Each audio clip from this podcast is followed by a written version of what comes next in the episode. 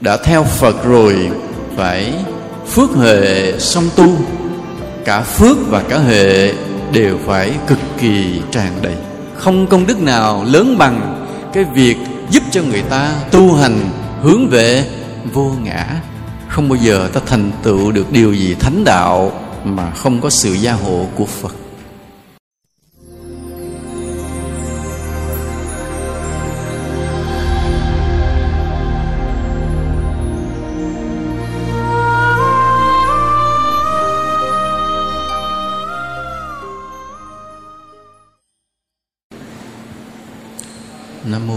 Bổn sư Thích Ca Mâu Ni Phật.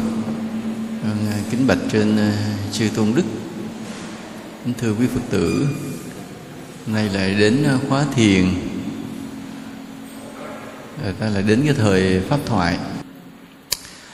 Chúng ta xem trong cái lịch sử của Phật giáo chúng ta thấy có những vị họ tu hành rất là nhanh chóng đắc đạo nhưng có những người tu hoài không đắc đạo. Những người mà dễ đắc đạo, mau chóng đắc đạo, ta gọi là những người bậc thượng căn, thượng cơ. Họ là những người mà cái công đức từ nhiều đời trước đã rất là sâu dày. Nên đến khi trở lại ở kiếp này, có duyên gặp được phật, hay gặp được vị tổ, hay gặp một bậc minh sư thì chẳng bao lâu họ chứng ngộ. Ta đọc những cái cuộc đời của các vị thấy mà ham.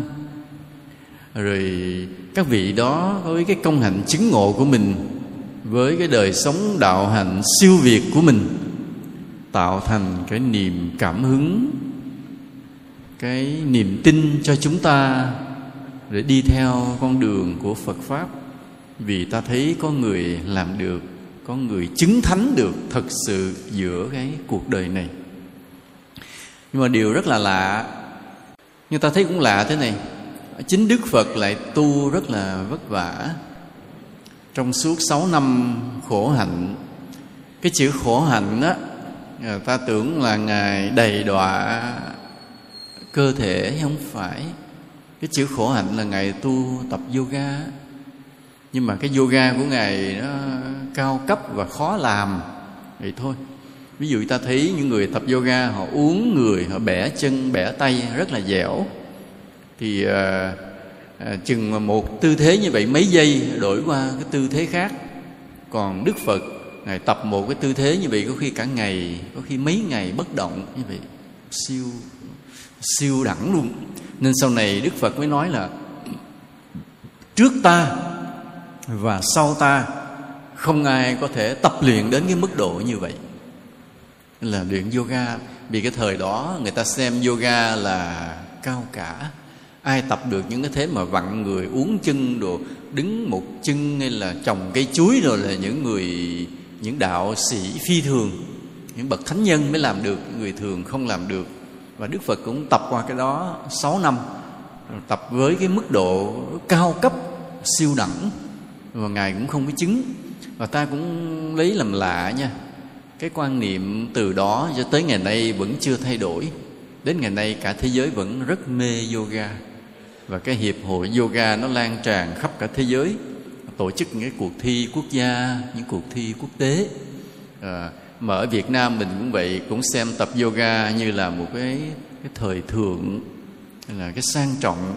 Những cái thảm tập những bộ đồ tập mặt cho đẹp mời cái uh, chuyên viên về hướng dẫn. Nên có một số người từ Ấn Độ họ cũng sang Việt Nam để họ tập cái yoga như vậy. Thì um, Đức Phật tập vất vả 6 năm cho đến khi mà mọi cái tư thế yoga khó nhất ngài thực hiện rồi vẫn không đắc đạo. Ngài mới đi tới cái giai đoạn là nhịn ăn nhịn uống nhịn thở mà xích chết. Rồi sau không chết rồi mà ngài uống ờ, bắt đầu mới phục hồi ăn uống lại, rồi mới nhập định 49 ngày thì đắc đạo. Thì ta thấy có cái 6 năm ngài tu tập vất vả không đắc đạo, mà khi nhập định thì nhập định thì 49 ngày cũng chưa từng ai làm được, cũng đặc biệt như vậy. Thì cái con đường, cái công hạnh của Phật sâu dày, nhưng mà sau này khi mà đức phật đắc đạo xong đi tìm để độ cho năm anh em kiều trần như, thì trong mấy tháng mới ông chứng a la hán hết trơn.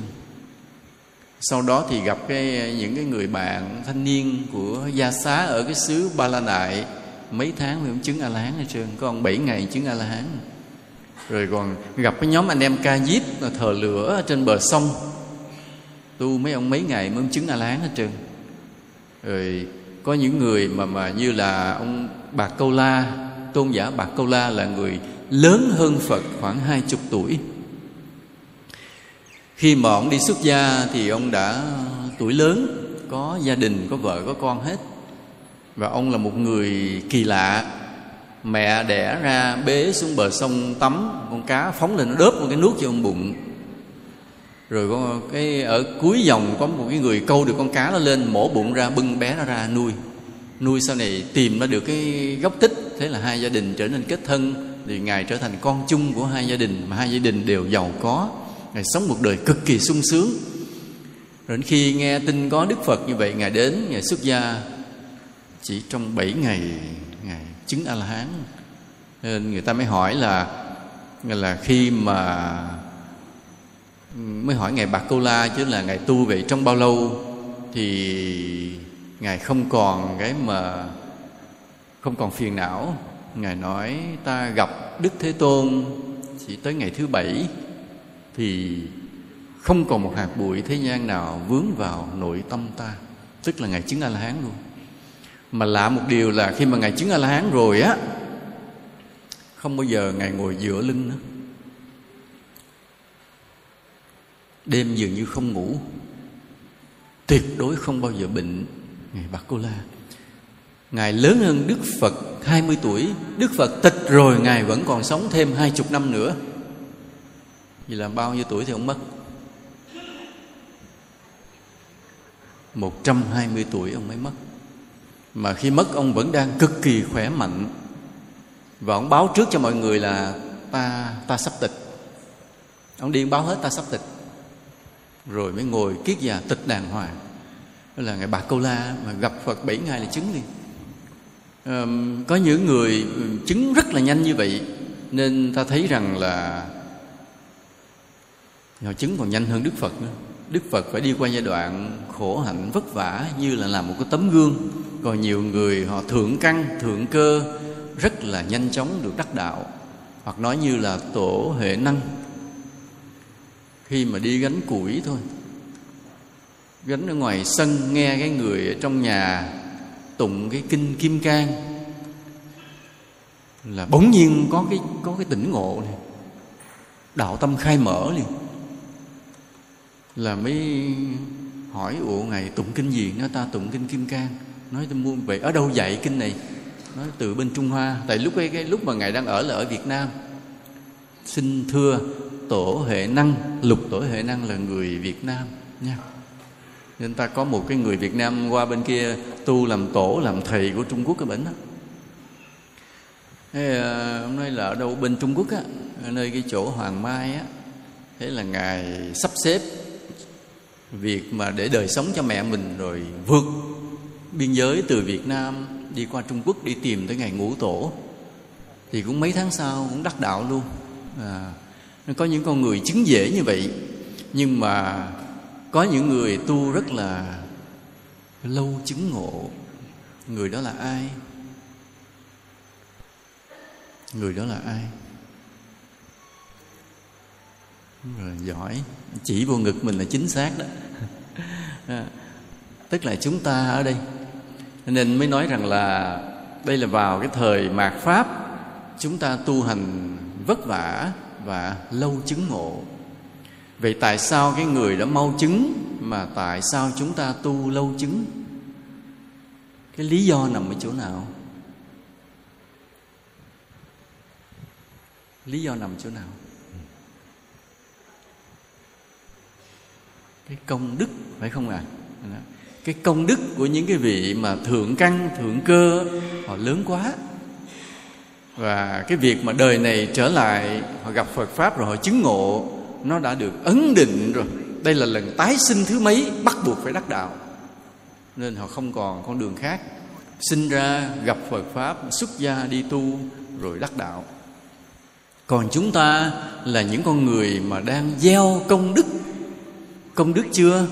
Chưa chín mùi, chưa thành tựu.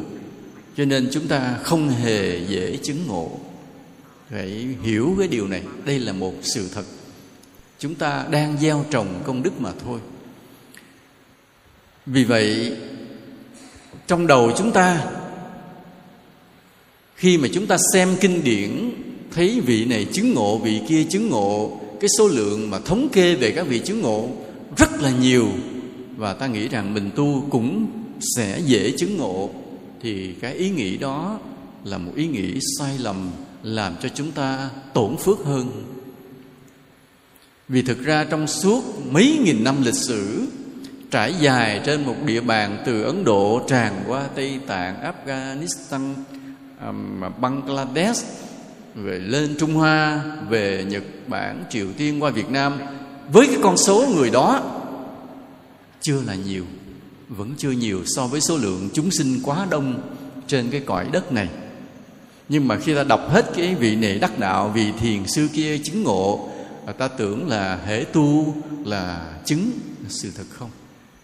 Những vị đó họ thuần thục cái công đức rồi, đời đó họ xuất hiện để thu hoạch cái kết quả là đắc đạo.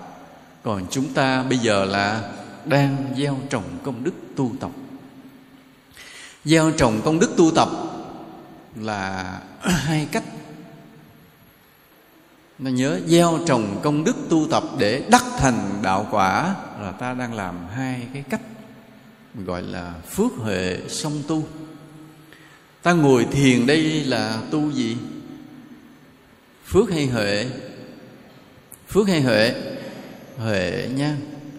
Ta ngồi thiền đây là ta đang tu huệ. Còn khi mà chúng ta lễ phật, bố thí cúng dường, sống tử tế với mọi người, giúp cho người khác cùng tu tập, thì đó gọi là tu phước nhớ như vậy. Tu phước thì việc nhiều lắm, mênh mông hết. Còn cái tu huệ chủ yếu là cái ta tu tập thiền định. Tu tập thiền định thì có tu lúc ngồi và tu trong đời sống. Hai cái như vậy, tu trong lúc ngồi và tu trong đời sống. Thì cái người nào mà tích lũy cái công hạnh tu hệ, tức là tu tập thiền định và tu phước, tức là tạo vô số công đức thì đó thành ra đôi cánh của một con con chim. Và con chim phải có đôi cánh mới bay được.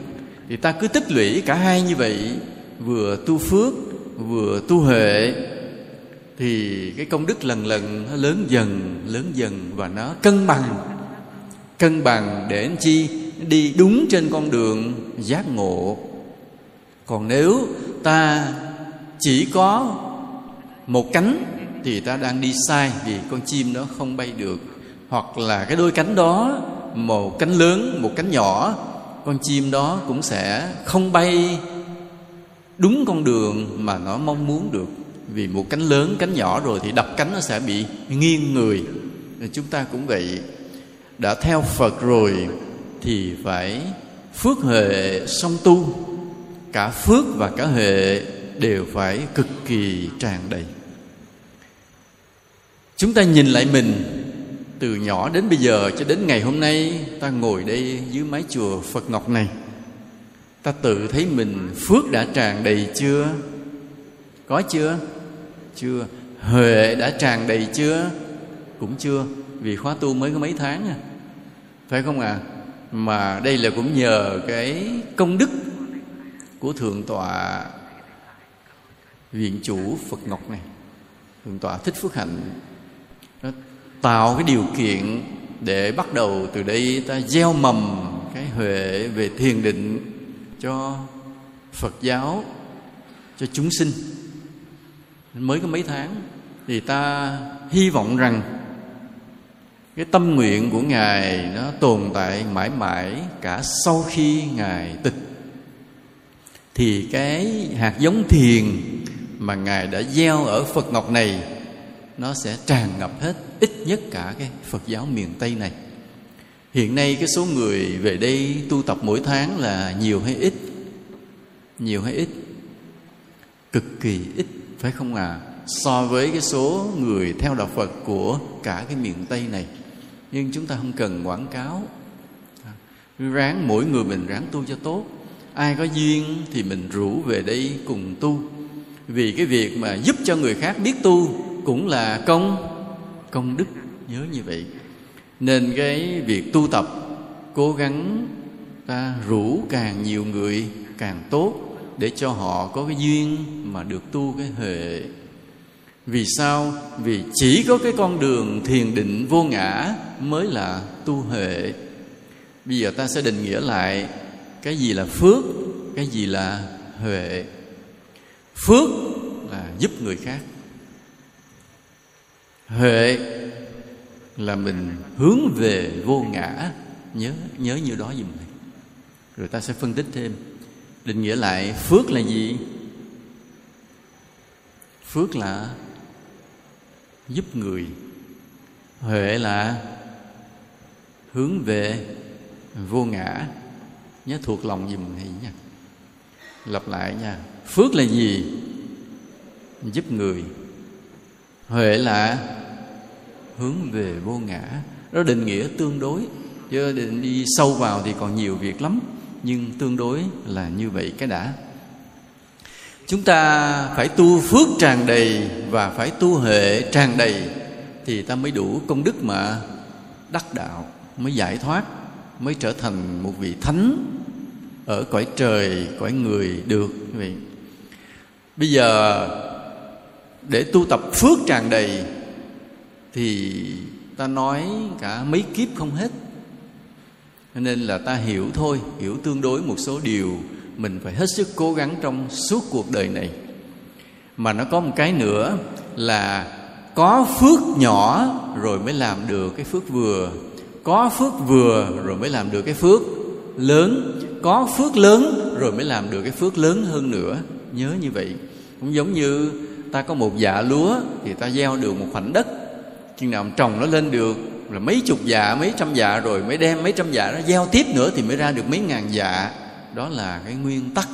Nên hiện nay, ví dụ như ta nhìn thấy mình, tiền không phải là nhiều, tài sản không phải lớn, quyền lực không phải lớn, địa vị không phải lớn, là biết mình thuộc lại cái phước gì? Lớn hay nhỏ? Nhỏ. Đó.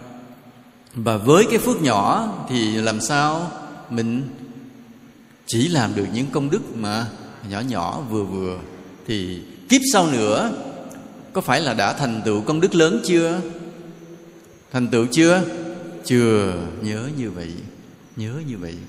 Chưa bao giờ có cái chuyện là một người trong một kiếp mà có thể thành tựu được, làm được những công đức lớn phi thường. Thường là không có điều đó cái việc mà làm phước tạo công đức thì nhiều lắm. Từ ngày mà chúng ta quy y phật chúng ta biết chùa thì chúng ta cũng đã biết một số việc công đức căn bản hay không? Ví dụ cái gì? Ví dụ gì? Bố thí cho người người nghèo. Cúng dường tam bảo. Cúng dường cho chư tăng.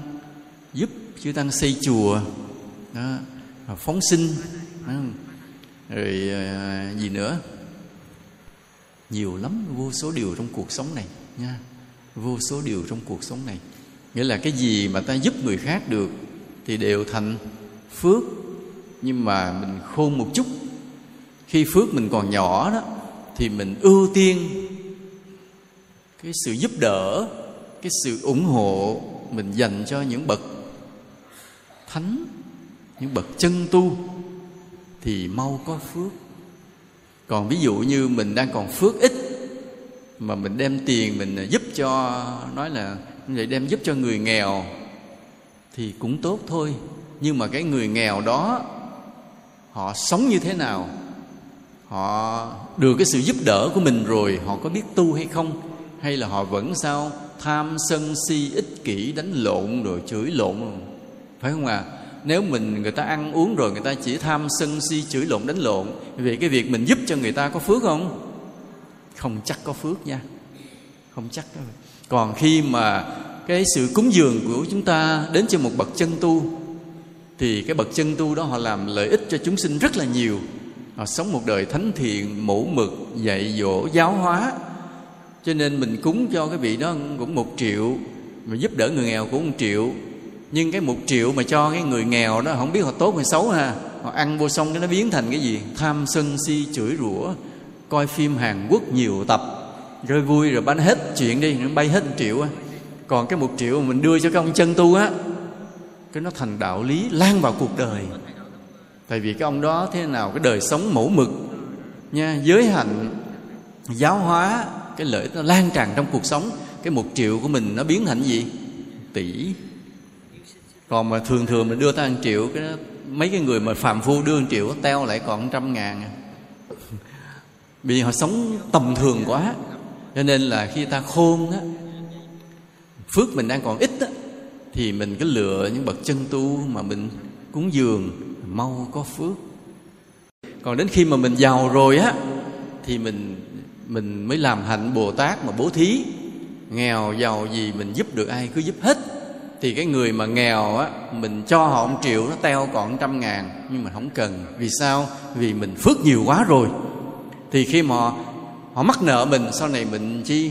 Khuyên họ tu kéo họ về phật ngọc ngồi thiền. Đó là mình cái bố thí đó nó không tạo ra phước nhưng mà nó tạo ra cái gì?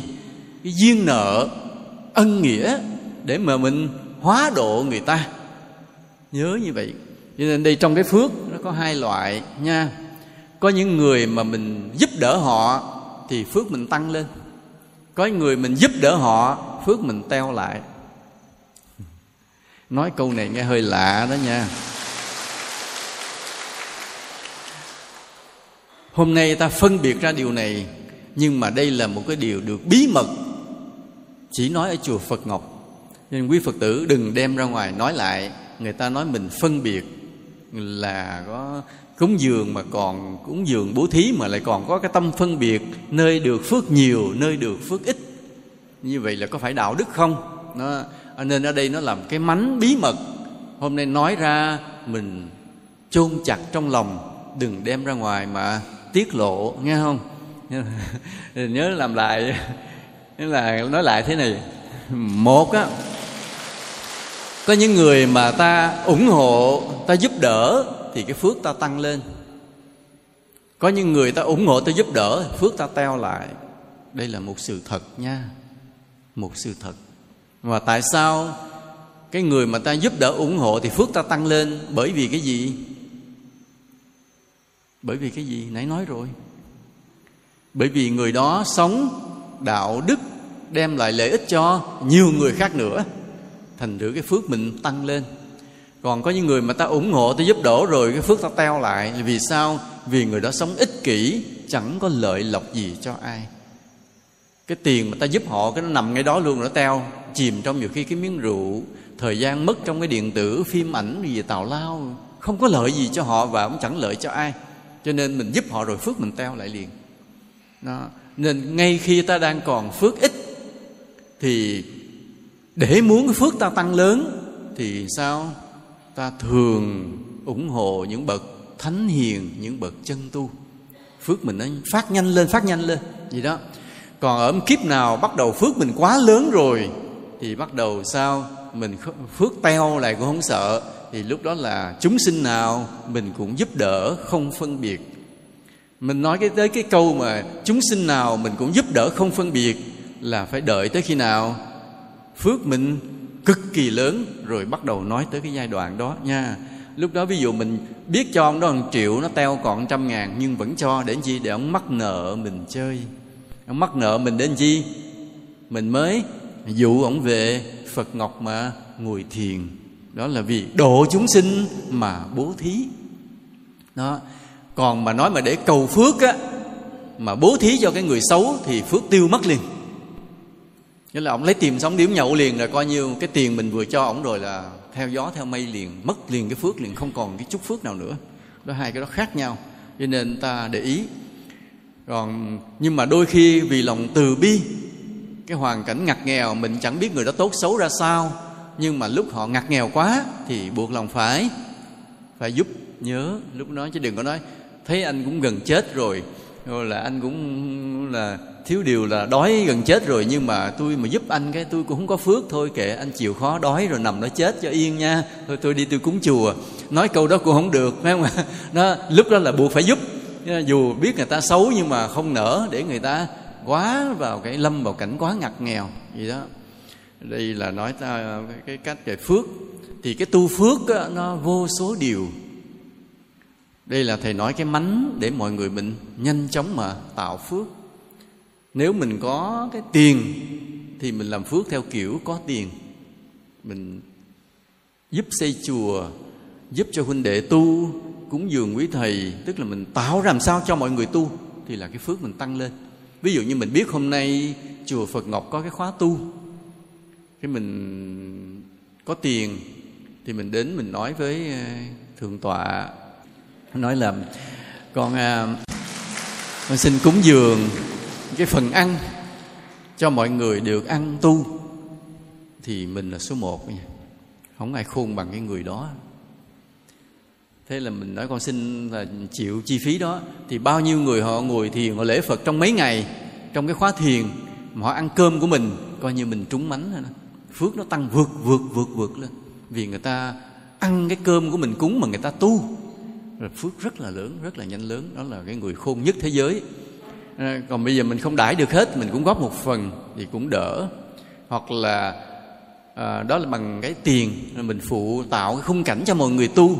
Mình nói con thấy ngoài sân này trống quá thì có cái hướng gì không? Mình nói bây giờ thầy muốn làm mấy cái mái che cho để xe mọi người tới lui rồi chơi vui và tu tập. Nên là con phát tâm từ con hùng nhau làm những cái mái che phía trước ví dụ vậy. Thì ta tạo cái khung cảnh để cho mọi người cứ kéo về chùa mà tu tập thì đó là ta làm phước bằng tiền. Và cái tiền đó để tạo ra cái tu cho mọi người. Thì cái phước đó sẽ rất là lớn. Ta nhớ dùm nha. Tiền tạo ra cái tu thì phước rất là lớn. Ừ. còn tiền mà nó sẽ tiêu nếu nó chạy vô cái chỗ tình nha. Tiền mà nó chạy vô mấy chỗ tình thì nó tiêu hết còn mà tiền mà nó chạy vô mấy chỗ tu á, thì nó sẽ rất là là tốt. Rất là tốt. Đại khái là vậy, phước mình sẽ tăng lên. Đó là bằng tiền. Bây giờ bằng cái miệng, bằng cái miệng mình cũng tạo ra phước. Ví dụ bây giờ mình không phải có tiền nhiều, nhưng mình cứ gặp ai, mình cũng tán thán về cái việc tu huệ tu huệ. Ừ. mình nói là mình là đệ tử phật thì phải đi theo con đường của phật dạy là hướng về vô vô ngã. Đạo phật là đạo vô vô ngã. Nên mà cái công phu tu tập phải hướng về vô vô ngã. Và vậy chỉ có con đường thiền định mà hiện nay ở chùa Phật Ngọc Xá Lợi của tỉnh Vĩnh Long có thượng tọa Phước Hạnh mở cái khóa thiền hàng tháng cho chúng sinh tu tập. Nên ta cố gắng nương về đó mà mà tu tập để hướng về vô ngã. Đó là con đường tu huệ. Mình cứ miệng mình dẻo nhẹo mình nói làm sao cho thiệt hay, thiệt mê á. Và người ta nghe lời mình cái, người ta cứ về đây người ta tu tập, thì mình cũng có có phước. Nhớ như vậy là làm phước bằng bằng cái miệng. Rồi làm phước bằng cái gì? Bằng cái sức lực. Ví dụ như mình công quả, dọn quét gấp đường, dọn nhà vệ sinh phụ bếp. Vậy đó Ờ, lúc mà rảnh này đó, để cho mọi người được về tu tập. Tới giờ thiền mình cũng phải ngồi, leo lên mình ngồi, tại lúc đó là mình tu huệ mà. Còn bình thường ra mình lao tác công quả phụ hết mọi việc, đó là tu phước. Thì làm sao mà ta tập trung về cái tu, lo cho mọi người tu, rủ mọi người tu, giúp mọi người tu, thì trở thành cái công đức. Nhớ như vậy nha, đó là cái công đức. Không công đức nào lớn bằng cái việc giúp cho người ta tu hành hướng về vô ngã vậy còn những cái phước mà giúp ở ngoài thế gian thì cũng có phước đó, nhưng rồi sau nó vô thường, tàn hoại, là tiêu hao, tan vỡ. Vì sao? Vì mọi người không hướng về vô ngã. Họ khỏe, họ đi ăn, đi chơi, đi du lịch. Họ rảnh rỗi, đi đánh bài, coi phim để làm con người đời sống sung sướng lên, rồi làm tiêu hao cái phước của mình vào trong những việc gì? Vô thường, vô nghĩa, tạm bợ. Còn nếu mà cái việc của ta giúp người, mà người đó hướng về cái sự tu tập, thì cái phước đó nó cứ tồn tại hết kiếp này tới kiếp kia, làm cho cái phước của ta rất là rất là lớn. Nên cái người khôn ngoan giúp người là giúp cho người ta tu luôn. Chúng ta nói là chúng ta đang tạo cái công đức vì thì đây là cái cách để mà ta tạo cái phước cho lớn. Mà khi phước lớn rồi, thì ta trở thành cái người mà chư tổ gọi là thượng căn, thượng cơ. Mà cái người thượng căn, thượng cơ đó, khi tái sinh lại, gặp phật pháp, gặp minh sư, thì tu hành rất là mau mau đắc đạo nhớ như vậy. Còn chúng ta chưa làm được việc đó. Nên chúng ta gặp được phật pháp, chưa chắc gặp được minh sư. Mà nếu gặp phật pháp mà lại được gặp minh sư cũng chưa chắc đắc đạo. Đúng không ạ? À? chưa chắc đắc đạo. Chỉ bởi vì công đức của chúng ta còn rất là nhỏ, rất là thấp. Phải đánh giá như vậy ở đây có ai dám nhận mình là công đức đã cao chưa? Có không? Chưa. Nên tự nhận mình công đức còn rất là thấp. Đó là một sự khôn ngoan. Đó là một cái điều trí tuệ là như vậy. Thì bây giờ ta đặt mình là đang là công đức còn hãy rất là thấp. Thì khi còn cái công đức thấp như vậy, thì chúng ta yên chí một điều là cái sự tu hành của mình sẽ dễ dàng hay là khó khăn? Hmm? công đức mình còn thấp thì cái việc tu là dễ dàng hay khó khăn? Khó khăn. Mình sẽ khó khăn mà khó khăn cái gì? Khó khăn cái gì? Thứ nhất là nhiều khi để xếp thời gian đến chùa tu cũng không được có khi như vậy, đúng không ạ? À? ví dụ nói là biết hôm nay là khóa thiền, nhưng mà cái chuẩn bị đi rồi, cái nhà có việc, nhà tự nhiên có người bệnh, tự nhiên gạo hết, tự nhiên mình cũng phát bệnh, vân vân gì đó. Thế là phải bỏ lỡ cái cơ hội một cái khóa thiền. Ngồi thiền ở nhà sẽ đâu bằng về cái khóa thiền. Về cái khóa thiền có huynh đệ, có quý thầy, quý cô hướng dẫn lòng mình vững vàng hơn tinh thần mình ổn định hơn mình có cái sức tinh tấn hơn. Đó là cái cái, cái thuận lợi. Nhưng mà không phải muốn là được đó là cái khó khăn. Rồi bây giờ ví dụ đến được cái khóa thiền nhưng mà ngồi sao? Chân đau quá. Chân nó đau quá. Nên cái chân ngồi thiền mà chân đau quá phải biết rằng là nghiệp mình còn còn nhiều. Vì cái người mà nghiệp bớt rồi ngồi thiền rất ít đau chân có khi không đau Nha. nhưng mà nghiệp mình còn nhiều, phước mình chưa lớn, ngồi thiền rất là vất vả. Chân đau, chân tê. Tê không sợ, tê ngồi riết nó hết tê. Nhưng mà tới chừng đau rồi là chịu không nổi. Rồi sao nữa? Bắt đầu ngồi hết tê, hết đau rồi tới gì? Mệt. Ngồi dựng lưng sừng sững như vậy bất động thì cũng không phải ai đủ sức ngồi quá lâu. Đó, ta bị chướng ngại về cái thân rồi ta bị chướng ngại gì? Về tâm. Tâm ngồi có yên không? Không. Tâm rất là là loạn. Thế là cũng ngồi. Mấy thầy kêu mình ngồi thì cũng ngồi. Rồi cũng biết rõ toàn thân, cũng theo cái công trình như vậy. Nhưng sự thật là trong đầu sao? Vọng tưởng vẫn vẫn lăng tăng, vẫn suy nghĩ đủ thứ chuyện. Nên một cái thời thiền thực sự không hề có hạnh phúc, không hề có an lạc cái lần sau người ta kêu, tới tới giờ khóa thiền rồi đi tu. Nói, tôi có thấy hạnh phúc đâu mà đi. Sao không thấy hạnh phúc? Ngồi mệt, chết mồ luôn. Người đau chân, chết mồ luôn. Tâm thì loạn, có gì hạnh phúc an lạc đâu. Cho nên kết luận, tu không hề sung sướng. Nếu có người nào mà nghĩ như vậy, thì ta biết rằng người đó thuộc lại gì. Không hề có một chút cái phước nào thiện căn nào trong sự tu tập. Còn người nào cũng vậy, tâm thì loạn, chân thì đau, mà hễ tới khóa thiền không bao giờ bỏ. Mỗi ngày ở nhà mình đều đặn ngồi thiền, mà ngồi cũng chẳng có kết quả gì. Tâm vẫn loạn, thân vẫn mỏi mệt, chân vẫn đau, mà không bao giờ bỏ. Thì phải hiểu một điều, cái người đó đừng coi thường. Họ có cái nhân đắc đạo rồi, mà chưa tới lúc thôi vì người có cái nhân đắc đạo rồi họ tu lì lắm kiên cường lắm. Dù thân mệt chân đau tâm vẫn loạn chết không bao giờ bỏ. Thì cái người đó nó có một hạt giống giác ngộ đâu rớt trong tâm. Mình không hiểu tại sao. Có thể là do tỷ như đâu khoảng hai chục kiếp trước họ vô tình họ gặp một bậc thánh nào đó họ cúng dường. Thế là nhờ cái phước đó nó nó nó, nó rớt trong cái nhân quả của họ nên khiến bây giờ mà gặp được cái phương pháp tu tập thiền định rồi là họ kiên trì, bám giữ, không bao giờ buông lỏng, rất là tinh tấn. Thì cái người đó là người có cái thiện căn trước sau gì cũng đắc đạo. Còn cái người mà mệt quá, đau quá rồi bỏ, thì thôi, người đó thường lại phàm phu hẳn rồi. Người đó là bất trị, thua, không có nói tới nữa. Người đó là cứ trôi lăn thôi, trong luân hồi sinh tử, không có đường, không có đường thoát còn người nào mà trong cái khó khăn gian khổ của sự tu tập như vậy mà vẫn quyết liệt kiên trì, thì người đó có cái hạt giống giác ngộ rồi đó.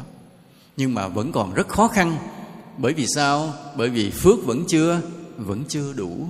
Nhớ như vậy, cái người chưa đủ công đức, phước ít mà tu thiền, thì đòi hỏi cái ý chí gấp trăm, gấp ngàn lần cái người mà có phước rồi tại cái người có phước rồi họ tu chấp bắt một cái cái là tâm vào định liền. Tâm an lạc liền. Và mỗi một buổi ngồi của họ là gì? Là vàng là ngọc là sung sướng là hạnh phúc là thiên đường là cực lạc. Lúc đó mình mà mà mà tới đó thôi thôi thôi anh anh bỏ ngồi thiền đi anh anh xuống đây anh phụ tôi cái này. Thì họ tiếc hồi hụi à. Anh nói thôi thôi này nè này nè anh anh anh anh anh vô đây anh có cái món này ngon lắm anh bỏ buổi ngồi thiền đi. Ăn xong rồi lát ngồi thì họ không bao giờ ngồi thiền là trên hết. Vì sao vậy? Vì ngồi thiền hạnh phúc quá, sung sướng quá. Quá hạnh phúc, quá sung sướng. Cho nên họ giác ngộ được một điều trên cuộc đời này tuyệt đối không còn cái gì hạnh phúc thật sự cả. Vì chỉ có thiền định mới là hạnh phúc. Thì cái người đó họ có cần phải ý chí, nỗ lực tinh tấn không? Không.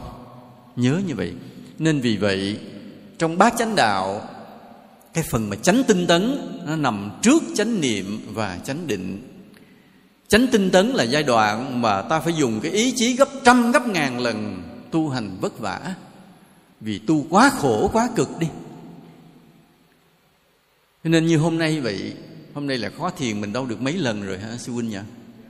Năm lần. Mà những người nào vẫn kiên trì, theo đuổi, về nhà vẫn ngồi thực sự người đó là con cưng của phật đó. vì thầy biết chắc chắn là chưa có kết quả gì cả. Tâm vẫn loạn, chân vẫn đau, đúng không ạ? À? mà vẫn không bỏ, người đó là người được chư thiên yêu mến. Người đó đang ở chánh tinh tấn sợ nhất là bắt đầu bắt đầu chứng đạt được chánh niệm, mất cái tinh tấn liền. Vì sao? Không cần tinh tấn nữa lúc đó cái sức mạnh của chánh niệm giữ mình đi trên con đường tu tập luôn, mình không cần cố gắng nữa. Lúc đó không phải là mình phải nắm níu kéo cái đạo, mà chính đạo nắm mình, kéo mình đi. Nhớ như vậy. Khi mà ta chưa chứng được chánh niệm, thì ta phải ra sức nắm đạo, giữ đạo, theo đạo, chạy theo đạo. Đó, mà được tu hành. Còn khi bắt đầu mà chứng được chánh niệm, thì không có ta buông tay ra, đạo quay lại nắm mình, lôi mình đi. Cách ung dung, sung sướng nhẹ nhàng. Nó bước qua một trạng thái khác liền. Nhưng cái người mà thượng căn á, thì cái ý chí của họ nó đâu kiếp trước rồi. Chứ còn kiếp này họ không cần dùng ý chí nữa. Vì đạo lôi họ đi, thiền định hút họ tới. Và mỗi một giờ tu là một giờ tràn đầy hạnh phúc. Còn chúng ta, cái công đức chưa đủ mỗi giờ ngồi thiền là mỗi giờ mỗi giờ đau khổ. Đau khổ mà không bỏ cuộc. Cho nên mới gọi là con cưng của của phật.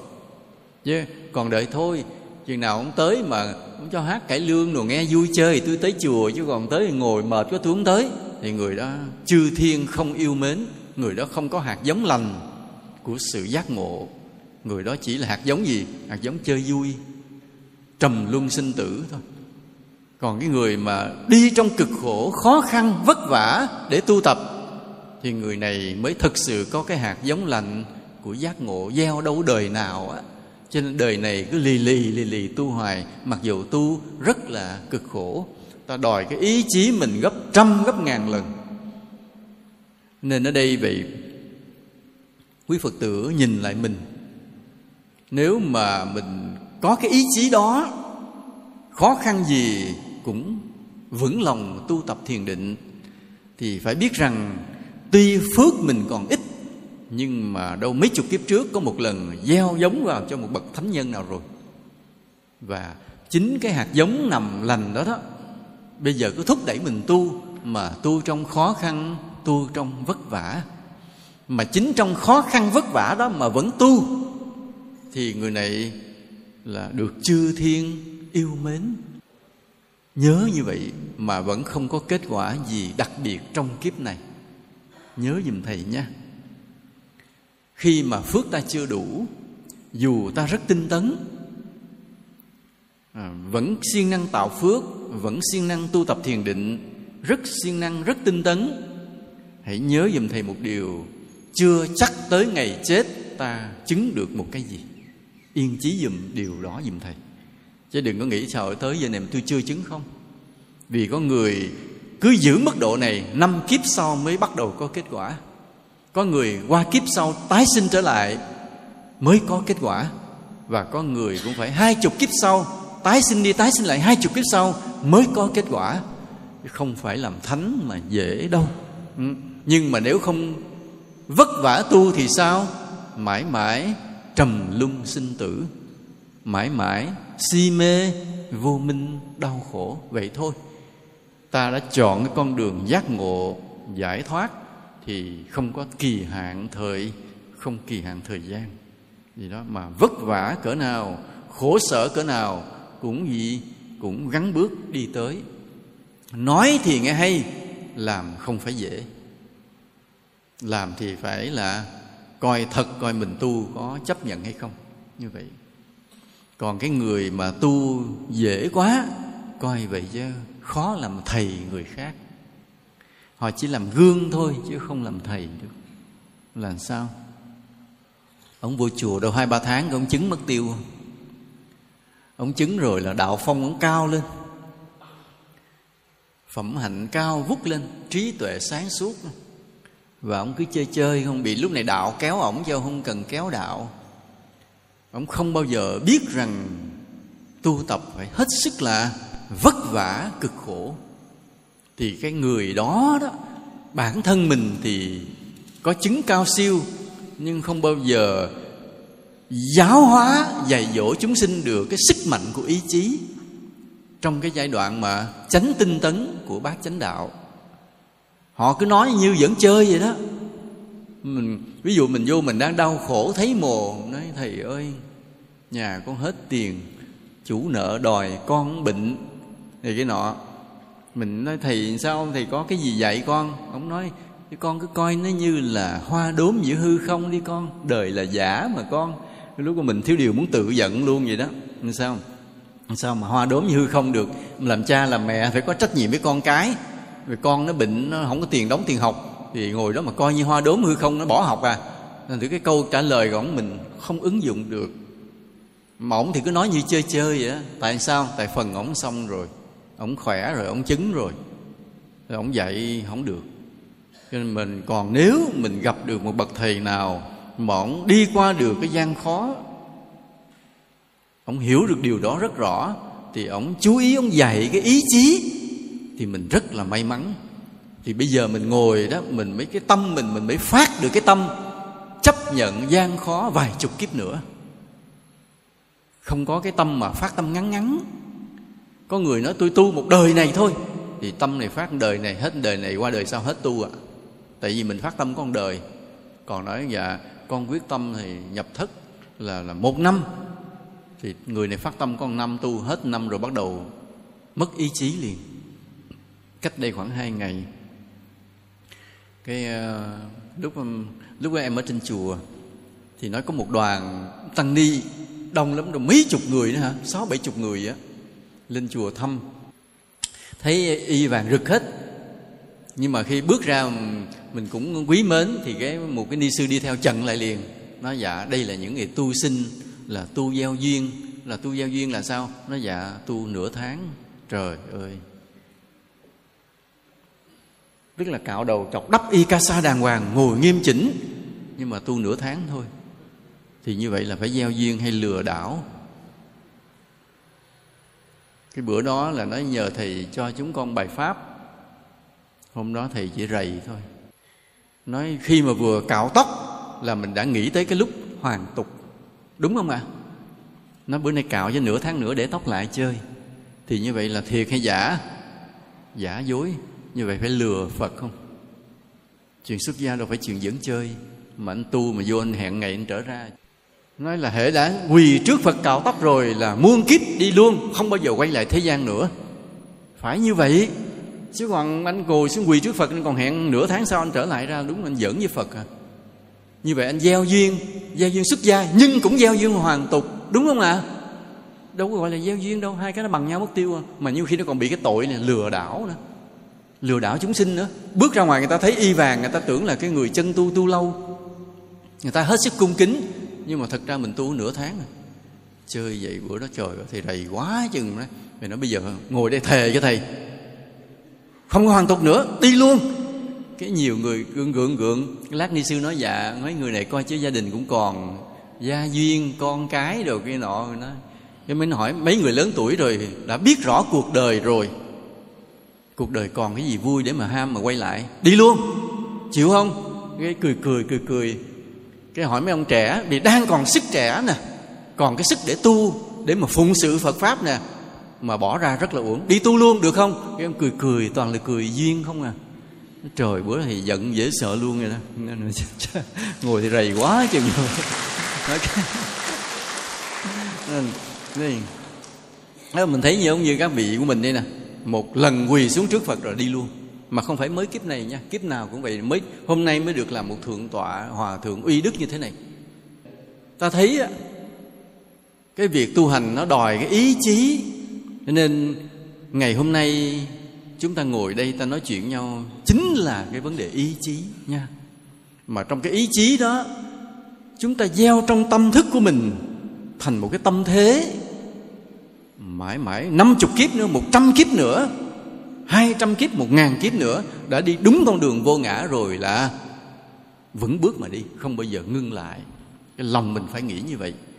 Và cứ nghĩ là, nói bao lâu đắc đạo nó không cần biết. Con chỉ biết con đang đi thôi. Và bước đi không bao giờ quay lại, vậy thôi. Còn chừng nào chứng thì, duyên đó của của trời đất. Và trong lòng cái tâm thế của con chấp nhận một ngàn kiếp nữa. Mà cái tâm thế như vậy cái ý chí như vậy thì ta mới tu thiền được. Còn người nào mà nghĩ là tôi tu vài năm là ý chí không đủ của một bậc thánh nhân, nên không đắc đạo được. Thánh nhân ý chí phải phi thường hơn người. Nên hôm nay vậy, cái khóa thiền này, mà đáng lẽ cái tinh thần này tăng ni phải được học, sư huynh à. Cái ý chí tu tập này phải là người tăng ni mới được học mà cái người mà đang giai đoạn ít phước như chúng ta, thì ta lại có cái may mắn. Cái may mắn là gì? Cái may mắn của người ít phước là gì? Đòi ta phải có ý chí, nên ta phát huy được cái ý chí trong khó khăn, trong vất vả. Còn cái người mà nhiều phước, tu dễ quá, lại mất một cái, lại thiếu một cái. Đó là ý chí. Nhưng mà thôi lúc đó cũng không cần vì họ xong rồi. Thì lúc đó là cái duyên đưa họ đẩy họ đi tới họ thành đi tới lần lần. Đó, nhưng mà cái người đó mà đi dạy á, là khốn khổ à. Dạy là hư chúng sinh hết. Vì họ không dạy ý chí. Họ tu dễ quá rồi họ không dạy ai cái ý chí hết.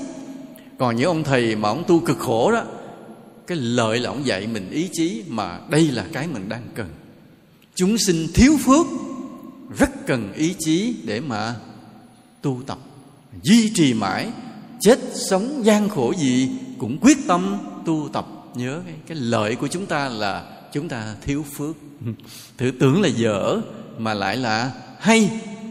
Vì trong cái khó khăn gian khổ đó chúng ta tăng trưởng được cái ý chí của mình. Nhớ như vậy. Và hôm nay như vậy chúng ta nói tới nói lui với nhau là ý chí như vậy. Còn cái người mà tạm đủ phước để tu thiền thì sao? Tức là tương đối thấy hoàn cảnh dễ dàng. Mình muốn tu là được tu. Muốn về chùa là sắp xếp thời gian. Được về chùa, không có bị cái gia duyên tiền bạc gì nó lôi kéo. Là lúc đó phước mình đủ rồi. Hôm nay à, có người nói hôm nay à, có cái hợp đồng làm ăn. Nó thôi thôi, anh dẹp giùm tôi tôi mắc đi chùa phật ngọc, tôi ngồi thiền. Không cần, là biết cái phước mình nhiều. Còn bây giờ nói à hôm nay có khóa tu. Không anh ơi anh phải tới đây anh coi cái công chuyện làm ăn này không bể à. Thế mình phải đành bỏ khóa tu mà đi lo công chuyện làm ăn. Thì biết là phước mình chưa đủ, còn phải chạy theo công việc làm ăn. Tại vì bể công việc làm ăn, cái nó hư hết sự nghiệp của mình. Còn cái người mà tới khóa tu rồi, công việc làm ăn không cần, vì nó hư nên chẳng quan trọng, vì mình tiền nhiều rồi. Người này phước khá rồi, thì là cái phước ta tạm đủ về tài chính, về hoàn cảnh nhưng mà khi những người đó thường thường khi họ ngồi thiền á tâm họ yên hơn người khác. Lạ như vậy cái tiền với cái thiền nó đi gần gần với nhau. Có thiếu có một chữ hát thôi mà nó đi chung với nhau. Ít tiền thì cái thiền cũng khó người đó tâm cũng rất là loạn. Cái người nhiều tiền tự nhiên ngồi thiền tâm cũng dễ yên hơn người khác. Ê, à, có một cái à, gia đình đó như thầy biết có người phật tử hai vợ chồng cũng tinh tấn tu tập rồi làm ăn thì khá giả. Làm ăn khá giả hay à, phát tâm làm rất nhiều điều phước cho tam bảo. Vậy rồi cái người vợ có bầu. Có bầu thì những tháng đầu thì còn ngồi thiền được mấy tháng sau, không ngồi được. Tại bụng nó to quá rồi, không không ngồi bất động được. Cho nên bỏ mất bao nhiêu tháng vậy đó. Mang bầu rồi, đẻ con đẻ con ra rồi cũng đâu ngồi thiền được. Phải ở cử gì đó. Còn ông chồng thì ông cứ ngồi đều đều. Ông chồng thì cứ ngồi đều đặn đều đặn. Còn người vợ thì vì cái thai sản nên không có ngồi được đều. Nhưng mà hai vợ chồng làm phước nhiều. Rồi đến cái đâu khoảng không biết thường ở cử bao lâu nữa, bị thầy cũng chưa đẻ nên thầy cũng không biết. Ở cử bao lâu thì bắt đầu sinh hoạt lại bình thường cả hả? Đâu mà giữ vậy tới 6 tháng? 6 tháng hả? Ở cử hả? Ồ, không nhớ cái người này như mấy tháng à ngắn hơn hai tháng gì đó thôi à. Hai tháng, ba tháng gì thôi xong à. Đó là người vợ lên ngồi thiền, thì ông chồng ông cũng thấy bắt đầu là người vợ tới lúc ngồi thiền là điều ông cũng ngồi bên cạnh để ông theo thì cái thời đầu tiên là người vợ ngồi được 75 phút liền. Tức khắc ngồi 75 phút yên ổn, tâm rất là yên.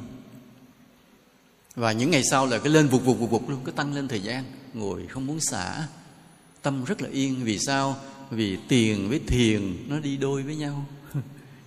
Nên khi mà ta có cái phước tạm đủ, cái hoàn cảnh tu ta dễ lạ một điều nữa là cái tâm linh của ta nó cũng mở ra vì sao? Vì nó chung một cái nguồn phước. Phước nó làm cho ta dễ có tiền. Phước cũng làm cho ta dễ nhiếp tâm. Vì nó chung là một cái nguồn phước. Nên cái người giàu mà nếu họ chân chính tu tập, thực sự họ lợi thế hơn chúng ta. Vì cái gốc ban đầu họ là có phước. Cái gốc ban đầu họ có phước. Còn mình nghèo thì mình chấp nhận là tu vất vả hơn. Ví dụ như bây giờ có hai cái chùa, một cái chùa gọi là phật ngọc.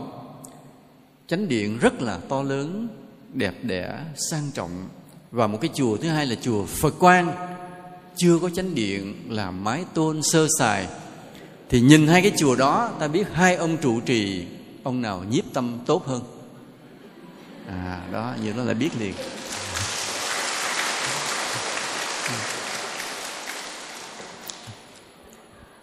Ông nào mà có tiền nhiều, chùa đẹp, thì ông đó có cái phước nên nhiếp tâm, dễ hơn cái ông kia. Còn cái ông kia nghèo, chùa xấu, biết mặt thì ốm nữa, mặt cũng xấu luôn. Thì ông đó, ông rất khó nhiếp tâm. Đó là cái nguyên tắc như vậy thiếu phước rồi làm sao mà tu? Nên chúng ta như vậy. Hồi nãy chúng ta nói cái phần đầu là cái người thiếu phước, tu rất vất vả.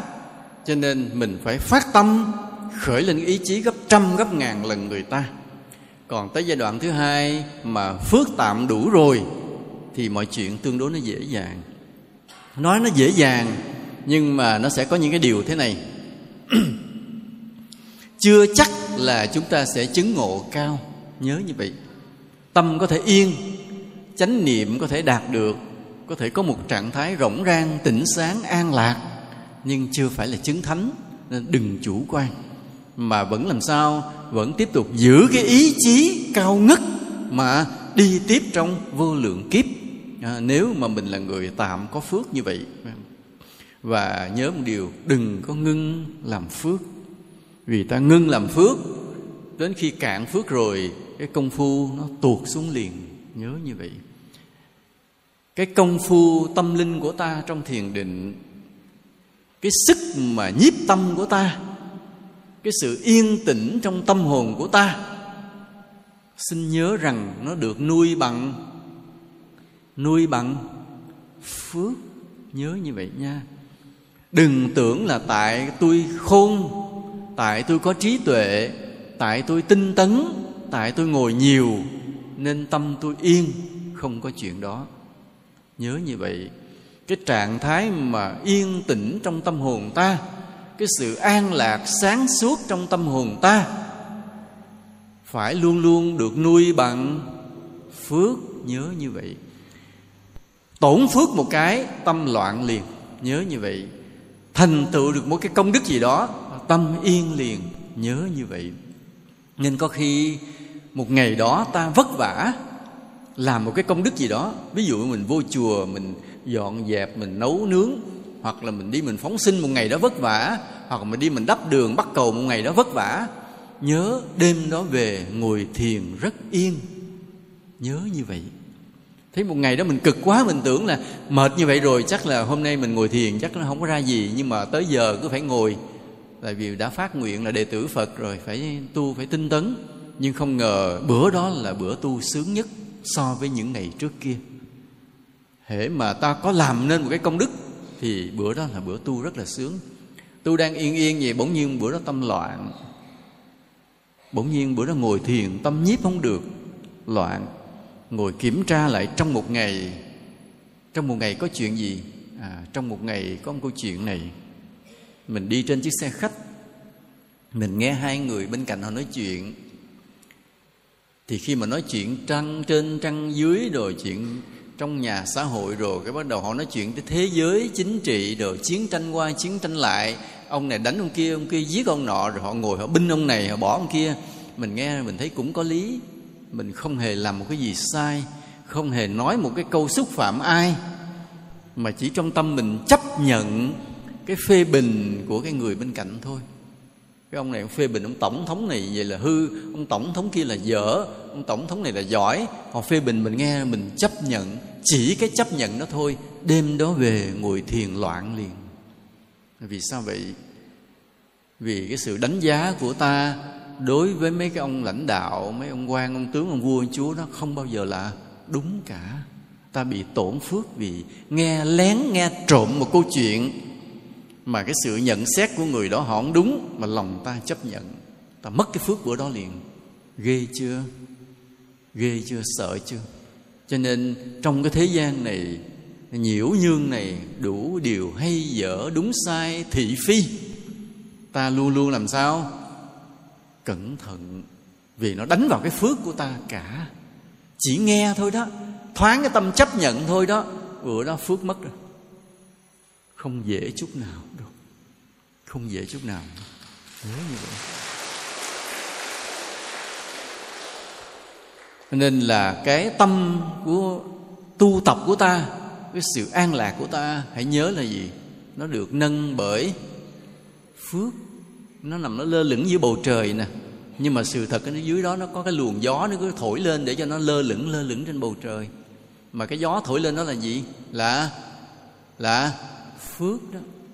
Không còn cái hơi dưới thổi nâng lên nữa thì cái cánh hoa con diều đó sẽ rơi xuống.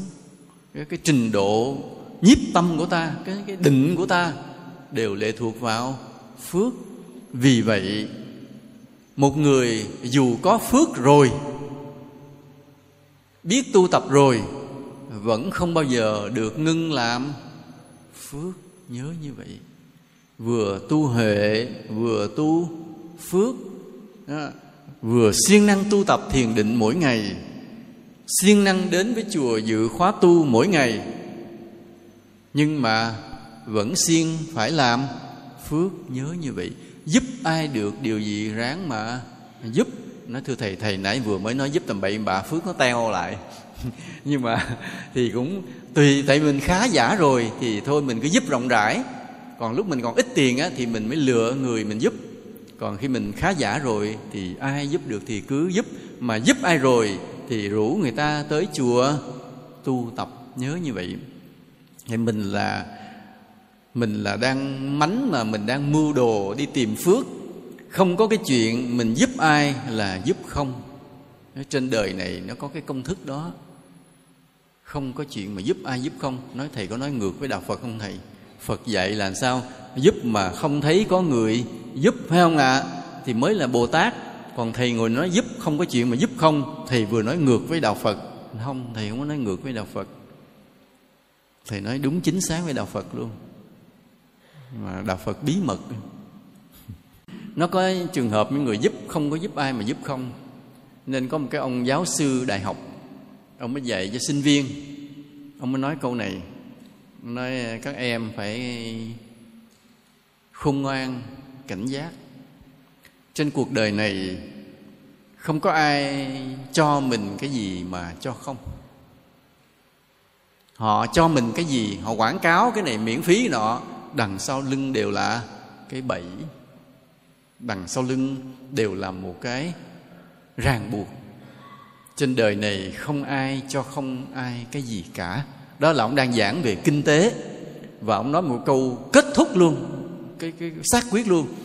Chỉ có một cái miễn phí không tốn tiền, đó là miếng thịt nằm trong cái bẫy chuột. Như vậy có phải cho không không? Miếng nó không có lấy tiền, nhưng mà con chuột nó vô ăn thì sao? Tiêu. Ông nói chỉ có cái đó không có tốn tiền thôi, nhưng mà có phải không tốn không? Vô là bị chụp liền. Trên đời này không có ai cho không ai điều gì. Đó là người đời, là kinh tế. Mà xã hội đen hay là kinh tế sòng phẳng đều như vậy. Chẳng ai cho không ai điều gì. Mình đi trong phật pháp mình cũng vậy. Không cho không ai điều gì. Làm sao? Ví dụ mình thấy người đó nghèo, cái mình tới mình cho họ bao gạo, thì họ mừng, họ cảm ơn, rối rít.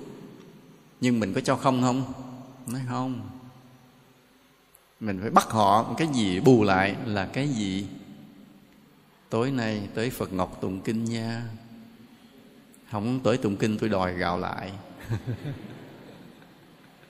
Tức là không ai cho, không ai điều gì. Và mình đi trong phật pháp mình cũng vậy.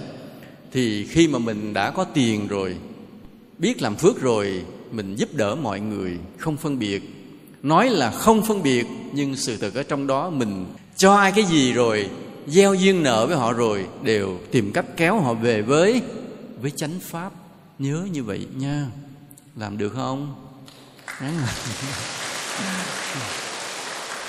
Vậy. Nên chỉ có cái khác là người đời họ giúp ai cái gì rồi họ mưu cầu cái, cái lợi. Còn mình giúp ai rồi chỉ kéo họ về với với chánh pháp để cho họ làm sao? Họ được tu tập được lợi ích nhiều hơn thôi chứ không phải mình giúp ai mà cầu cho mình. Và nhờ như vậy mà cái phước của mình được giữ gìn mãi. Mà phước giữ mãi như vậy thì cái định ở trong tâm mình nó không bị không bị tan vỡ. Nó được duy trì hoài. Mà khi nó duy trì quá lâu rồi thì nó chứng thành thành một bậc thánh. Nó là vậy đó. Lúc đó tâm ta nó định lâu quá rồi thì nó buộc phải trở thành tâm của một bậc một bậc thánh. Đó là vậy. Như cái trái mà nó đã chín mùi rồi thì buộc nó phải rụng như vậy thôi. Tâm mà mình được cái định, duy trì mãi trong cái định lâu quá rồi thì buộc nó phải chứng chứng đạo, đắc đạo. Mà để cho nó an trú được cái định quá lâu thì nhớ phải nuôi nó bằng cái cái phước nhớ như vậy. Cho nên một cái người mà tu tập, tu huệ thì phải biết tu phước. Siêng ngồi thiền thì cũng phải siêng làm phước. Hai cái đó lúc nào cũng phải song song với nhau. Nhớ nha, thuộc chưa? Thuộc chưa? Bây giờ ta nói thêm điều này nữa, một số yếu tố để mà tu tập nữa nè. Nhớ là giữ gìn sức khỏe để tu tu tập. Ngồi thiền mệt không ạ? À? mệt không? Mệt chứ. Ngồi mệt. Cho nên vì vậy ta giữ sức khỏe để ngồi thiền. Mà giữ sức khỏe đồ người thiền thì sao? Đừng làm gì mệt trước khi ngồi thiền. Đừng có mà đánh võ huỳnh huỵch hoặc là làm cái gì mà nó vất vả quá. Rồi vô ngồi thiền liền thì cái bữa ngồi thiền đó không có chất lượng do mình mệt. Nên lúc nào phải nghỉ ngơi trước cái ngồi thiền đó. Mấy thầy, mấy cô mình giữ cái khóa thiền cũng vậy. Nhớ, trước cái giờ mà ngồi phải để cho phật tử hết sức là thư thái, hết sức là thư thái. Mà do mình đông như vậy. Chứ muốn mà thư thái thì thường là theo cái tư thế nào? Mình có đi kinh hành được không? Không, đi mệt rồi vô ngồi rất là mệt. Mình ngồi ghế dựa như vậy cũng không thư thái, bị lưng nó bị thẳng rồi. Lát nữa mình cũng ngồi thẳng lưng nữa nên rất là mệt. Nên có một cách để giữ cái thư thái khỏe một chút mà ngồi thiền là ngồi cái ghế bố đó, ghế dựa, ngã lưng xéo xéo á. Cách đó là rất là khỏe người trước khi ngồi thiền trở lại. Nên ở trên chùa phật quan vậy mỗi người đều được có một cái ghế bố. À, ví dụ mà khi mà vào cái khóa tu như vậy đó trước khi ngồi thiền là đều ngã lưng cái ghế bố chút xíu ngã xéo xéo xéo một xíu. Nó rất là dễ chịu sau đó mới bước vào ngồi thiền. Chứ còn mình đi đứng hay nằm dài ra không tốt nằm dài ra tâm mình bị mê. Nằm nằm dài nên nằm ngồi lưng xéo xéo vậy thôi nhưng mà không lẽ trong khóa thiền mà ông thường tọa mình, ông phát cho mọi người cái ghế bố thì quá tội nghiệp, thầy cũng đang mắc xây chùa. Nhưng mà đây là cái kinh nghiệm thôi. Nha, ta biết điều đó vậy. Giữ cái sức khỏe mà tu tập, ăn uống hợp hợp lý. Ăn uống hợp lý là ta ăn làm sao á, đừng có để mà thiếu chất. Ăn thiếu chất rồi người nó mất sức cũng không tu được, nhưng cũng đừng ăn dư chất. Ăn dư chất rồi thì nó cơ thể mình cũng nặng nề cũng không tu được. Có một lần về cái vô tình thì đi thăm một cái ông viên chức cũng cũng làm làm lớn. Hôm đó cái ngày lễ cũng trọng đại quốc gia ông mời tới chơi. Thì nhiều cái cái, cái bạn bè đồng nghiệp đồng chí của ông cũng là những quan chức tới thăm ông. Thì họ mới bày cái tiệc. Bên đây là mà tiệc chay dành cho quý thầy bên đây là tiệc mặn dành cho ông với các à, đồng chí thì nào giờ thật ra mình đi tu lâu, mình cũng không biết tiệc mặn của mấy ông ăn sao, nên thì cứ tò mò nhìn có mấy ông ăn sao, uống rượu sao. Thấy người ta pha rượu rồi tất cả đều rất là lạ, nào giờ thì chưa biết. Ờ, họ mới gấp món này, món kia, họ đãi ăn gì đó, hải sản gì, thịt rồi cá rồi rót rượu. Đại khái mình cứ đình đình mình liếc liếc mình coi coi coi coi họ ăn uống làm sao. Thì thầy phát hiện ra một điều là họ ăn dư khỏi cái cái nhu cầu của cơ thể đều phát hiện ra như vậy hết. Đều phát hiện là họ ăn dư khỏi nhu cầu cơ thể. Con người ta đến cái tuổi đó rồi, đã làm chức lớn rồi thì tuổi đã không còn nhỏ nữa. Mà ăn dòm thấy thịt cá ăn kiểu này, cái còn phải uống rượu nữa. Cái ông ngồi bên cạnh ông mới nói nói với thầy, thật ra tôi không có thích uống rượu, tôi uống được, tôi có sức khỏe uống nhưng mà thật ra tôi không thích. Mà chỉ vì tiếp đãi mấy bạn bè rồi tôi phải ráng uống cho mình không uống. Nó nói này nói kia tất cả đều bị cái tình trạng đó. Nên cái lối ăn uống như vậy vừa không hợp lý mà vừa dư chất cũng làm cho mình khó tu. Nên cái người tu thiền mình phải khôn ngoan trong việc ăn uống. Rồi cái người mà ăn chay trường, mà ăn đủ chất là khôn ngoan nhất. Nó vừa là tinh khiết, mà vừa là nhẹ nhàng. Đó. đó. rồi ta tập. Trong mọi tình huống của cuộc đời này, lúc nào mình cũng buông xả thư thái đừng có để cái chuyện gì làm căng thẳng tâm hồn. Nó phá cái định của mình đi, nha. Đừng bao giờ tham gia các cuộc nói chuyện mà gây xung đột căng thẳng. Là nhiều khi có những điều người ta bất đồng với nhau, người ta cãi căng thẳng lắm. Chuyện tôn giáo, rồi nhiều khi chuyện chính trị, chuyện gia đình, chuyện đất cát, tài sản. Có những cái cuộc mà xung đột làm căng thẳng mình đừng cần. Vậy ví dụ như bây giờ nói ờ, ờ, ông bố ông để lại cái lô đất chia làm ba cho ba đứa con. Cái người nói không, cái miếng đất ngoài đường này để cho tôi. Còn mấy người vô trong, ông nói không, tôi phải đất ngoài đường, mấy người vô trong cứ cãi nhau lát có khi chém lộn. Chỉ vì chút tài sản. Mình là người tu thiền, không có vướng vào những cái cuộc xung đột căng thẳng. Thì mình nói, ai muốn lấy gì đó lấy lấy hết tôi đi, vô chùa tôi ở luôn, không cần, vô phật ngọc. Giờ tôi có ông thầy tôi ở trong phật ngọc mấy người dành hết đất tôi tôi vô trọng, tôi ở với ông thầy tôi. Sao? Không sao hết. Nhưng tránh những cuộc xung đột căng thẳng. Như có một cái anh nó bị anh đi mua đất. Bản đồ rẻ, vẽ, rành rỏi hết trơn rồi. Thì cái người bên cạnh nó không, đất của ông nằm trong đây nè. Lấn vô mấy thước. Ông kia vui vẻ ờ anh nói đất ranh ở đâu? Anh cấm thì tôi sẽ theo ý anh. Không không cãi. Rồi vui luôn. Không sao cả. Thực ra mấy tất đất chả mang theo nhưng mà nếu tranh nhau nó căng thẳng lên, được rồi làm cho tâm hồn mình sao? Nó xáo động không tu được. Cho nên nhiều khi ta đi tìm con đường thánh đạo, đôi khi ta phải chấp nhận sự thiệt thòi về vật chất. Nhớ như vậy. Chứ không thể mà được cả hai. Nó tôi đi tìm con đường thánh đạo, nhưng mà không ai dành tôi được một phân nào rồi nha. Cái đó cũng là cái sai. Nhiều khi phải chấp nhận thiệt thòi. Để chi tâm hồn mình thư thái mà tu tập thiền mới là tất cả. Nhớ như vậy, trong đôi mắt em, thiền là tất cả. Là niềm vui, là hạnh phúc, em ước mơ. Nhớ như vậy nha.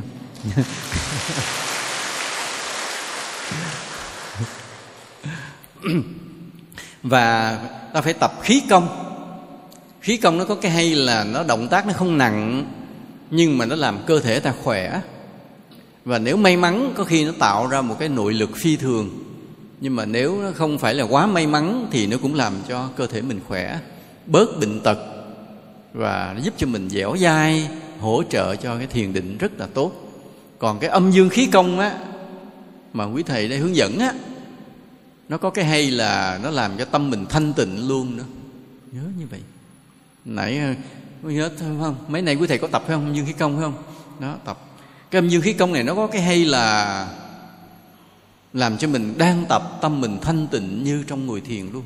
Vừa làm cho có sức khỏe mà vừa làm cho tâm mình thanh tịnh. Nên ta phải siêng mà tập âm dương khí công. Đó là những cái nói về sức khỏe hỗ trợ cho cho việc ngồi thiền. Ừ. còn cái chỗ ngồi thiền á, nhớ thế này, là ta nên ngồi chỗ kín đáo mà mát mẻ. Đừng để cho khi mình ngồi, mọi người nhìn thấy, cái làm cho mình tổn phước khó tu trừ trường hợp mình vào cái khóa tu chung như thế này ai cũng ngồi hết thì mình cũng ngồi thì không sao. Còn cái nơi chỗ mà không ai ngồi mà mình ngồi thì mình bị tổn phước. Nên có nhiều vị vậy.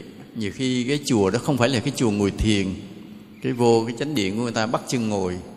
À, ai đi ra vô lễ phật kể mình cứ ngồi thiền mình mình thì sự thực cái đó cũng không hay. Không hay vì nó hơi có cái khoe khoang. Vì tu thiền là cái lối tu đặc biệt mà với tu đặc biệt, cho nên mình ngồi thiền mà để người ta nhìn thấy không hay. Tránh cái gió sau lưng. Gió sau lưng nó thổi vô cái huyệt đại chùy của mình ở sau gáy, thì nó làm mình nhập gió, thì dễ bị cảm. Có gió ngang hay gió trước mặt thì không sao. Như vậy, ngồi nội yên tĩnh. Tại vì cái cái tiếng động mà nó có lóc cốc lóc cốc bên ngoài, cái làm cho ta không kiểm soát được cái cái vọng tưởng của ta. Còn bên ngoài nó yên hết rồi thì cái vọng tưởng của ta nó nó, nó hiện ra rõ hơn mình dễ thấy hơn. Còn bên ngoài cái ồn quá rồi cái tiếng nói bên trong mình nó bị chìm lấp. Nên ta ngồi thiền cũng tìm nơi nơi nó yên tĩnh vậy. Ta chuẩn bị cái nội tâm ta. Thứ nhất là ta lễ phật. Trước khi ngồi thiền cứ nên đến lễ phật. Lễ ít hay lễ nhiều tùy cái thời gian của mình có. Nhưng phải lễ phật để cầu phật gia hộ ta nhớ một điều thế này. Không bao giờ ta thành tựu được điều gì thánh đạo mà không có sự gia hộ của phật. Nhớ như vậy. Không bao giờ. Ta từ ngày hôm nay ta ngồi tu là bắt đầu ta đang được phật gia hộ rồi. Cho tới cái ngày ta thành phật nha, cũng nằm trong sự gia hộ của chư chư phật chưa bao giờ được phép rời ra. Nhớ như vậy. Nên vì vậy mình làm đứa con của một đấng cha lành, lòng lúc nào cũng phải cung kính. Mình không có cái gì để cúng dường phật cả. Chỉ trang hoàng bậy bạ, ít hoa, ít quả, cho có phật có xài đâu. Đó, mình cúng mình được phước à. Cho nên chỉ còn một cái chút thôi là cái tấm lòng.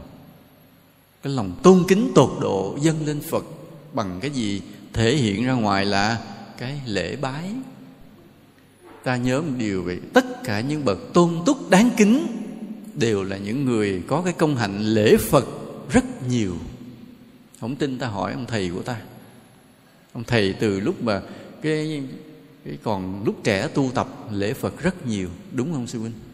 Đúng vị nào vậy? À, giác minh. Có đúng không? À, cái người mà họ tu được sâu dày vững vàng, chúng ta nhìn thấy cái phong cách thần thái tăng tướng giới hạnh đều là những người lễ phật nhiều cả. Nên cũng vậy, trước khi ngồi thiền, ta phải lễ phật. Lễ ít hay lễ nhiều tùy thời gian, sức khỏe của mình cho phép. Mà khi lễ phật như vậy, ta phải dâng lên những lời cầu nguyện, phát nguyện. Cầu phật cho ta cái gì đó và bù lại ta hứa với phật ta sẽ làm cái gì đó nhớ như vậy khi lễ phật ta phải nhớ hai điều. Một là cầu nguyện hai là phát nguyện nha. Cầu nguyện nghĩa là xin phật cho ta cái gì đó. Phát nguyện nghĩa là ta hứa với phật ta sẽ làm cái gì đó. Nhớ hai cái đó. Mà cái đó là cái gì? Tự mỗi người nghĩ ra.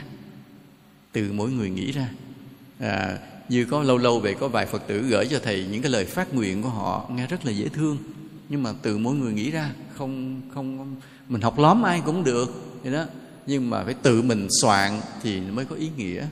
Ví dụ như cái người mình mình thấy rằng mình còn lười thì nó xin Phật gia hộ cho con được sức mạnh tinh tấn. Ví dụ vậy. Hoặc là có người thấy mình, cái dung nghi của mình không đẹp, cho nên trong việc giao tiếp giáo hóa mọi người đưa mọi người về chùa mình nói người ta không có nghe. Mình xin phật nó xin phật gia hộ cho con được cái dung mạo dễ coi. Nên, nên trong cái việc con giao tiếp con giáo hóa nó dễ dàng. Nha.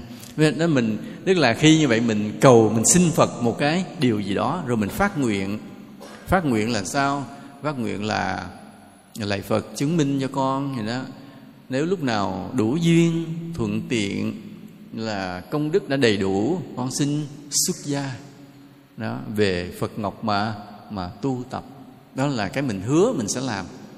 Mình lễ Phật như vậy trước khi ngồi thiền, sau đó bắt chân lên ngồi thiền. Đến một cái nơi khung cảnh như vậy. Và ta tác ý ba cái tâm hạnh căn bản. Ba tâm hạnh căn bản là gì? Thứ nhất là nguyện lòng, tôn kính phật, tuyệt đối. Hai là nguyện lòng yêu thương tất cả chúng sinh. Ba là nguyện lòng khiêm hạ tột cùng như đất bụi. Ba cái tâm hạnh đó giống như ba cái chân của một cái, cái vòng kiền gì đó vững vàng không có lung lay. Như cái cái cái lư này ta thấy cũng cái ba chân nó mới vững vậy đó. Thì ba cái tâm hạnh đó ta tác ý mãi hết kiếp này sang kiếp khác. Thì từ từ tâm ta thay đổi. Mà khi mình tác ý ba cái tâm hạnh đó thì lập tức mình được chư thiên ngó nhìn, thủ hộ. Một nguyện tôn kính phật tuyệt đối, trải lòng yêu thương chúng sinh, giữ tâm khiêm hạ tột cùng. Ba cái tâm nó rất là quan trọng. Ba cái đó cân đối giữ gìn cái nội tâm của mình nó ổn định, không bị trao nghiêng, xáo động. Nhớ ba cái tâm hành đó giữ gìn toàn bộ cái tâm hồn của chúng ta được ổn định, nhớ như vậy. Cứ đợi đợi kiếp kiếp như vậy. Rồi à, cái tòa cụ à, ta ngồi cũng hạn chế là ngồi trực tiếp lên mặt đất. Thường chúng ta trải ra một cái gì một chút. Thì đó là gọi là cái tòa cụ. Có một số người thì chủ trương ngồi có cái bồ đoàn kê cái mông lên, nhưng mà sự được kê cái mông lên nó không hay. Nên người yếu thì ta chỉ cần kê một cái khăn nhỏ chừng 5 ly rất mỏng thôi, kê nơi cái mông. Còn cái mà nó bao hết gọi là cái tòa cụ, còn cái kê cái mông gọi là cái bồ đoàn. Nhưng đừng có dùng cái bồ đoàn cao mà cả một cái gối không nên. Có khi nếu mà mỏi lưng của những người lớn tuổi, hoặc khi mình yếu sức, mình chỉ kê thêm một cái khăn ngay chỗ mông thôi. Năm ly là được rồi, nha, như vậy. Rồi về cái tư thế thì ta tập tư thế kiết già, nó là ổn định nhất. Dạ nhưng mà có những người lớn tuổi thì khó ngồi. Tuy nhiên, thầy đã từng gặp những người già. Khi bắt đầu phát tâm tu thiền thì bị khó khăn bởi cái tư thế kiết già. Nhưng những cái người này họ quyết tâm cứ ngồi và cứ năn nỉ xin phật. Đến một ngày có khi họ ngồi luôn ba tiếng đồng hồ kiết già luôn. Khi mà cái công đức nó đủ. Rồi có cái cô đó cũng vậy. Cô nói với con ngồi kiết già không được, con cứ lạy tổ đạt ma riết cái một lần nằm mơ thấy tổ bắt chân cho con, thế là từ đó con ngồi kiết già được luôn. Có nhiều cái điều vi diệu lắm, có nhiều cái vi diệu. Cho nên đừng có ngại là tuổi lớn mà không có ngồi kiết già được. Ta cứ quyết tâm, cứ tập, bẻ chân, nó công công từ từ rồi sẽ ngồi được. Nhưng mà rút kinh nghiệm điều này hễ mà ta gặp mấy đứa nhỏ thế này đều bắt nó bẻ chân kiết già ngồi hết. Từ nhỏ mà nó bẻ được rồi thì về lớn về sau nó rất là dễ ngồi.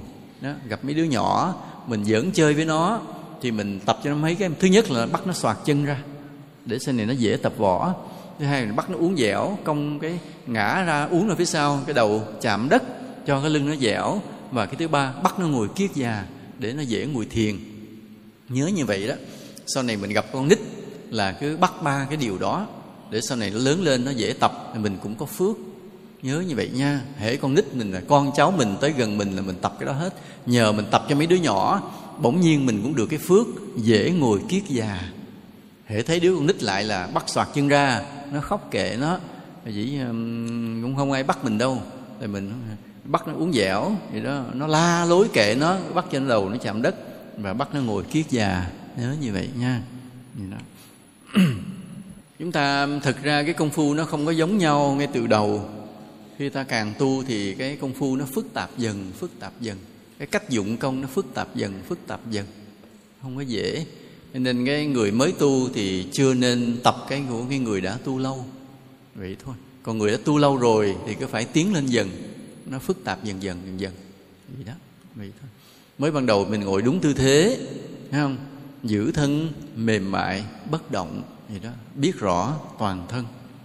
Rồi sao nữa rồi, quán thân này là vô thường. Rồi đó, sau đó gì nữa? Bắt đầu biết hơi thở. Biết mà không điều khiển. Hơi vào, biết vào, hơi ra, biết ra, không điều khiển. Rồi sau một thời gian, vậy có khi một năm, hai năm như vậy, bắt đầu ta mới tập tới cái tĩnh công. Là lúc giữa hơi hít vào, hơi ra, ta ngừng lại mấy giây. Bắt đầu có lúc dừng.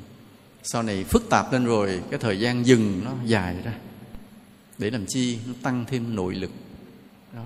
vì tất cả các thiền sư người nào cũng là một võ sư cả người nào cũng có nội lực cả. Đó. nên cái cái hơi thở lần lần nó phức tạp để nó tăng cái nội lực. Và cái nhiếp tâm của ta nó cũng nhiếp trong cái nội lực.